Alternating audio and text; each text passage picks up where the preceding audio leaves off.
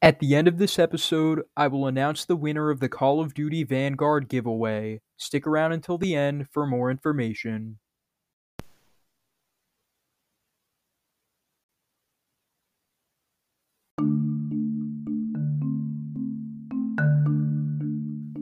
In 1986, the Supreme Court of the United States ruled that the freedom of religion afforded by the First Amendment of the Constitution does not apply to the U.S. military. Let me explain. In 1973, clinical psychologist and Orthodox Jewish rabbi Simcha Goldman enlisted as an officer in the U.S. Air Force. As a tenet of his religion, Goldman was required to wear a yarmulke on his head at all times. This didn't really matter usually, as Goldman would simply wear his service cap over his yarmulke when stationed outdoors. However, in 1981, after testifying at a court martial of another soldier, Goldman's testimony was called into question due to his violation of the Air Force's ban on wearing headwear while indoors. Goldman's commanding officer ordered him to stop wearing the yarmulke on duty, and when Goldman refused, he was threatened with a court martial. In response, Goldman sued U.S. Secretary of Defense Caspar Weinberger, who ironically was also Jewish, on First Amendment grounds in the hopes of changing the Air Force's policy on religious attire. In a 5 to 4 decision, however, the Supreme Court's ruling in Goldman v. Weinberger upheld the Air Force's ban on all headwear, including headwear required by one's religion.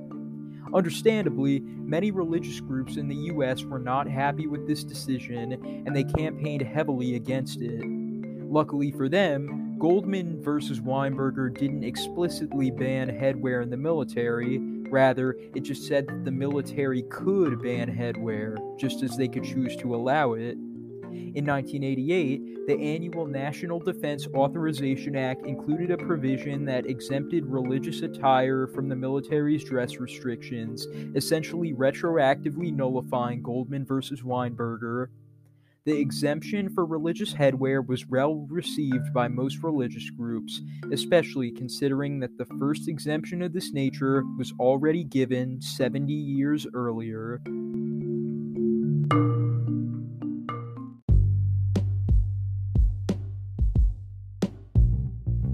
With a population of almost four and a half million, Indian Americans constitute one of the fastest growing ethnic groups in the United States.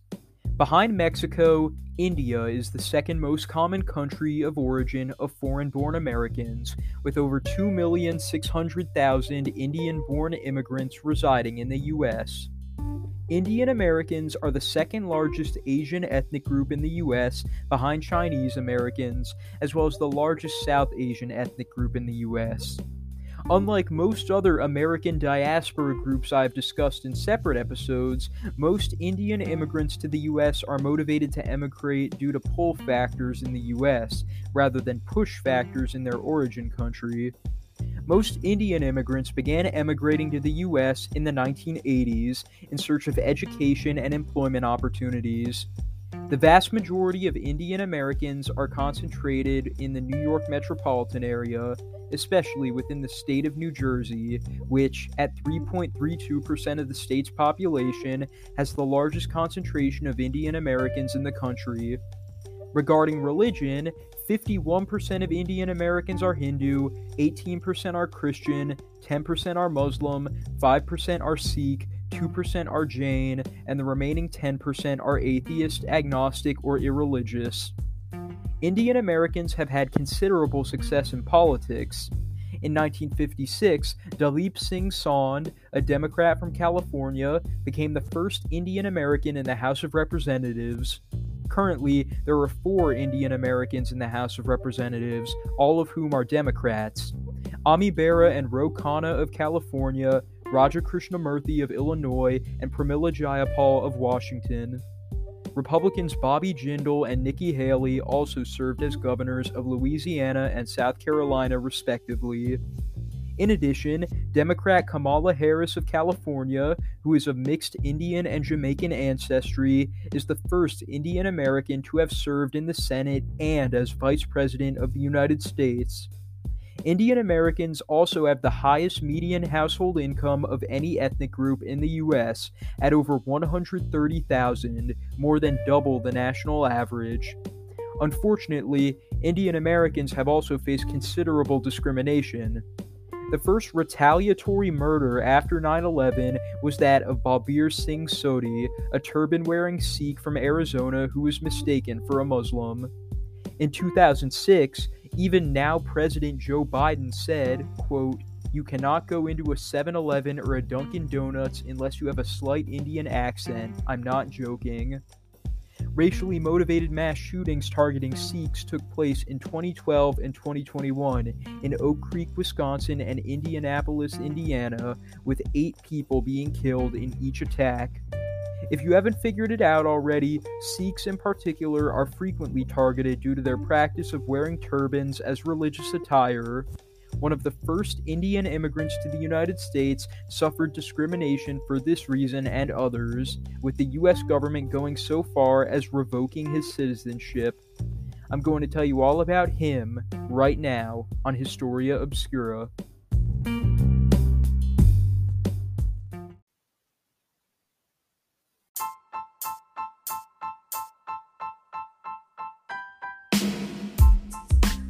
Welcome to Historia Obscura. This is the 51st episode of this podcast, and I really can't thank you all enough for listening. Special thank you to Patreon subscribers Barbara and Tom. If you want to receive a shout out in every episode, among other benefits, help support this podcast by going to patreon.com slash historia obscura and becoming a patron. One more thing, make sure to stick around for a little to hear a message about the sponsor of this episode of Historia Obscura, Anchor. If you want to make your own podcast, you'll want to know everything about how to use Anchor.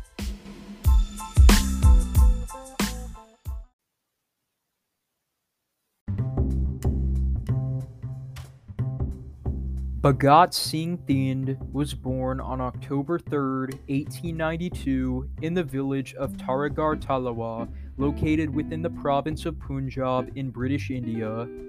After receiving a bachelor's degree from Khalsa College in Amritsar, Thind emigrated to the United States in 1913 to study at the University of California, Berkeley. To pay for his education, Thind worked as a lumberjack in the forests of Oregon and Washington during his summer breaks. In college, Thind became an active member of the Ghadar Party. The Ghadar Party was a political movement consisting primarily of Indian expats living on the west coast of the US and Canada, which sought to bring an end to British colonial rule over India.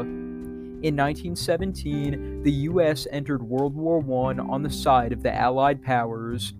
President Woodrow Wilson established the Selective Service System, which conscripted all male citizens between the ages of 21 and 30 into the U.S. military. As Thind was not a U.S. citizen, he was exempt from the draft. In spite of this, on July 22, 1918, the 25 year old Thind voluntarily enlisted in the American Expeditionary Forces to fight in World War I. As a practicing Sikh, Thind wore a turban over his head due to his religious beliefs. He received special permission from the U.S. military to wear his turban in combat, making him the first American soldier to wear religious headwear on duty. After serving valiantly in the Second Battle of the Somme, Thind was promoted to the rank of sergeant on November 8, 1918. Three days later, an armistice agreement was signed and World War I came to an end. Thind continued to serve in the U.S. military until December 16, 1918, when he was honorably discharged with a character designation of Excellent. Prior to his discharge, Thind had returned to UC Berkeley, and after earning a PhD in metaphysics, he moved to Seattle, Washington, where he applied for U.S. citizenship. On December 9, 1918, Thind officially became a citizen of the United States, complete with a passport photo of him wearing both his military uniform and his turban.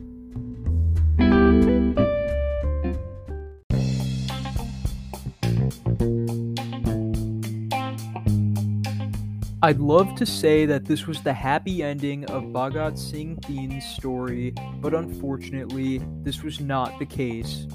Just four days after becoming a citizen, on December 13, 1918, Thind had his citizenship revoked by the Bureau of Naturalization.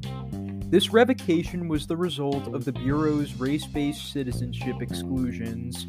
See, in 1918, to become a U.S. citizen under federal law, you had to be one of the following races white or black. That's it.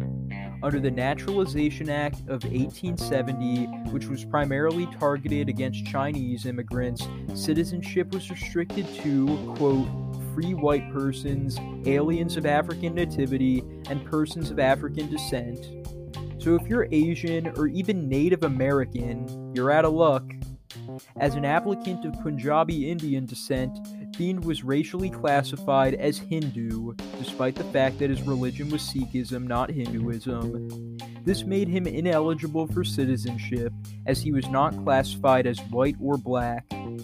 One year later, in 1919, Thind tried again, this time applying for citizenship from Oregon. After initial pushback due to his past association with the Ghadar Party, Thind was ultimately found to be of good character, and he was granted U.S. citizenship for a second time on November 18, 1920. As was the case the last time he applied for citizenship, the federal government again fought against Thind's naturalization. But this time, the Bureau of Naturalization had a very difficult time figuring out a reason to deny his application on racial grounds. This is because, rather than applying for citizenship as Hindu, the antiquated racial term, not the religion, Thind intentionally classified himself as white on the application.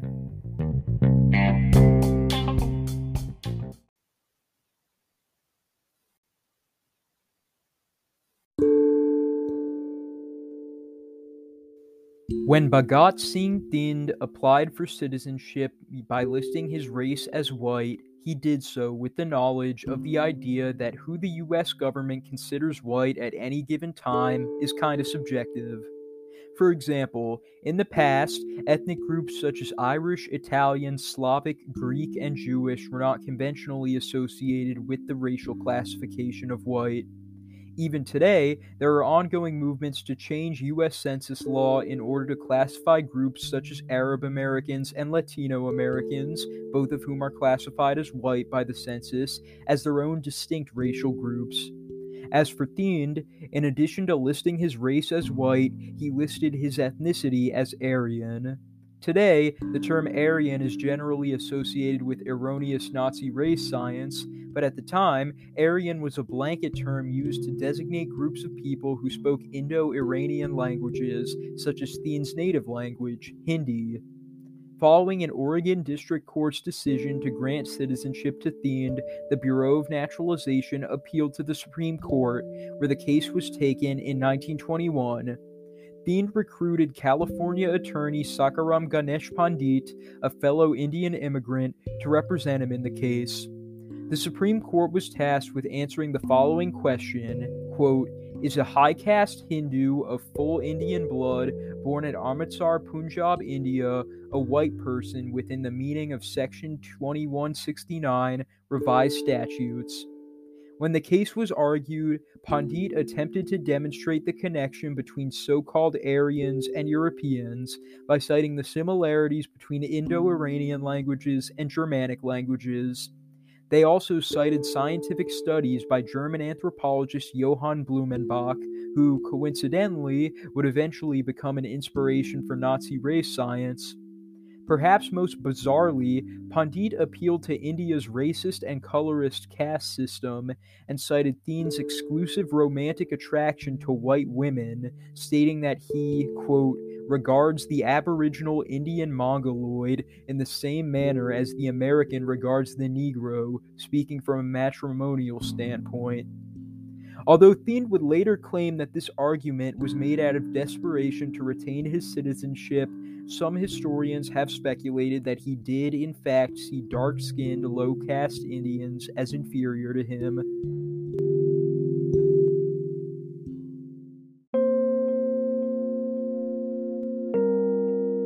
On February 19, 1923, the Supreme Court unanimously ruled in United States v. Thind against Bhagat Singh Thind, holding that for immigration purposes, high caste Indians are not white.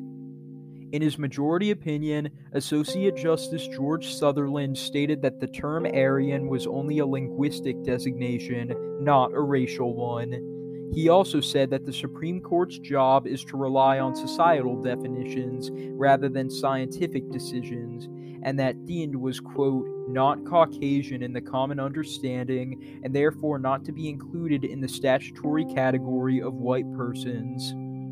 Not only did the Supreme Court's affirmation of the racist immigration restrictions invalidate Thind's citizenship, but it also retroactively canceled the naturalization of every Indian immigrant in the United States.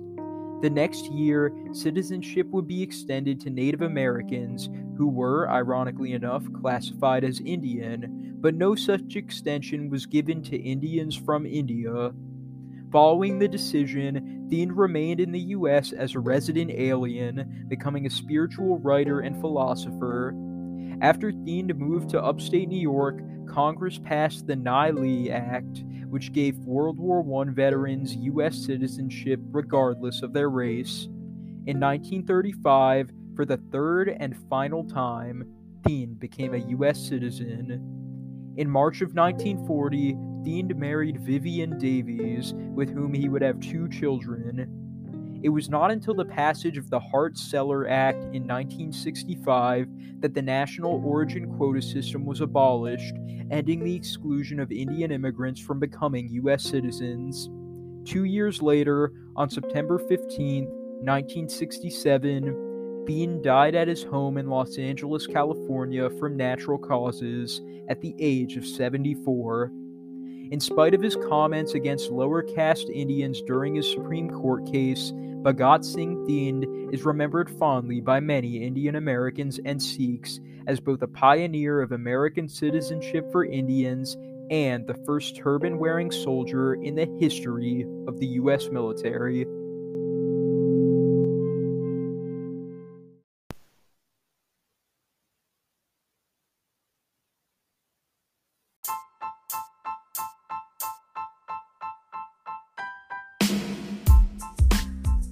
I hope you enjoyed this episode of Historia Obscura. I certainly enjoyed learning about it myself. And now, the moment you have all been waiting for the winner of the Call of Duty Vanguard giveaway.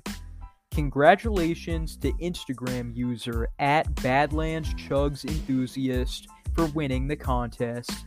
If you want to suggest an episode of Historia Obscura, send me a voice message at anchor.fm slash Historia Obscura slash message. Feel free to leave your name and location, and if I like your idea, I'll make an episode of it and give you credit. Additionally, if you want to support this podcast, go to patreon.com slash Historia Obscura and become a patron. And of course, I can't go without once again thanking this episode's sponsor, Anchor. They are by far the easiest way to make a podcast, so if you want to make your own, go to anchor.fm. With that said, this is Jack from Historia Obscura, signing off, but not for long.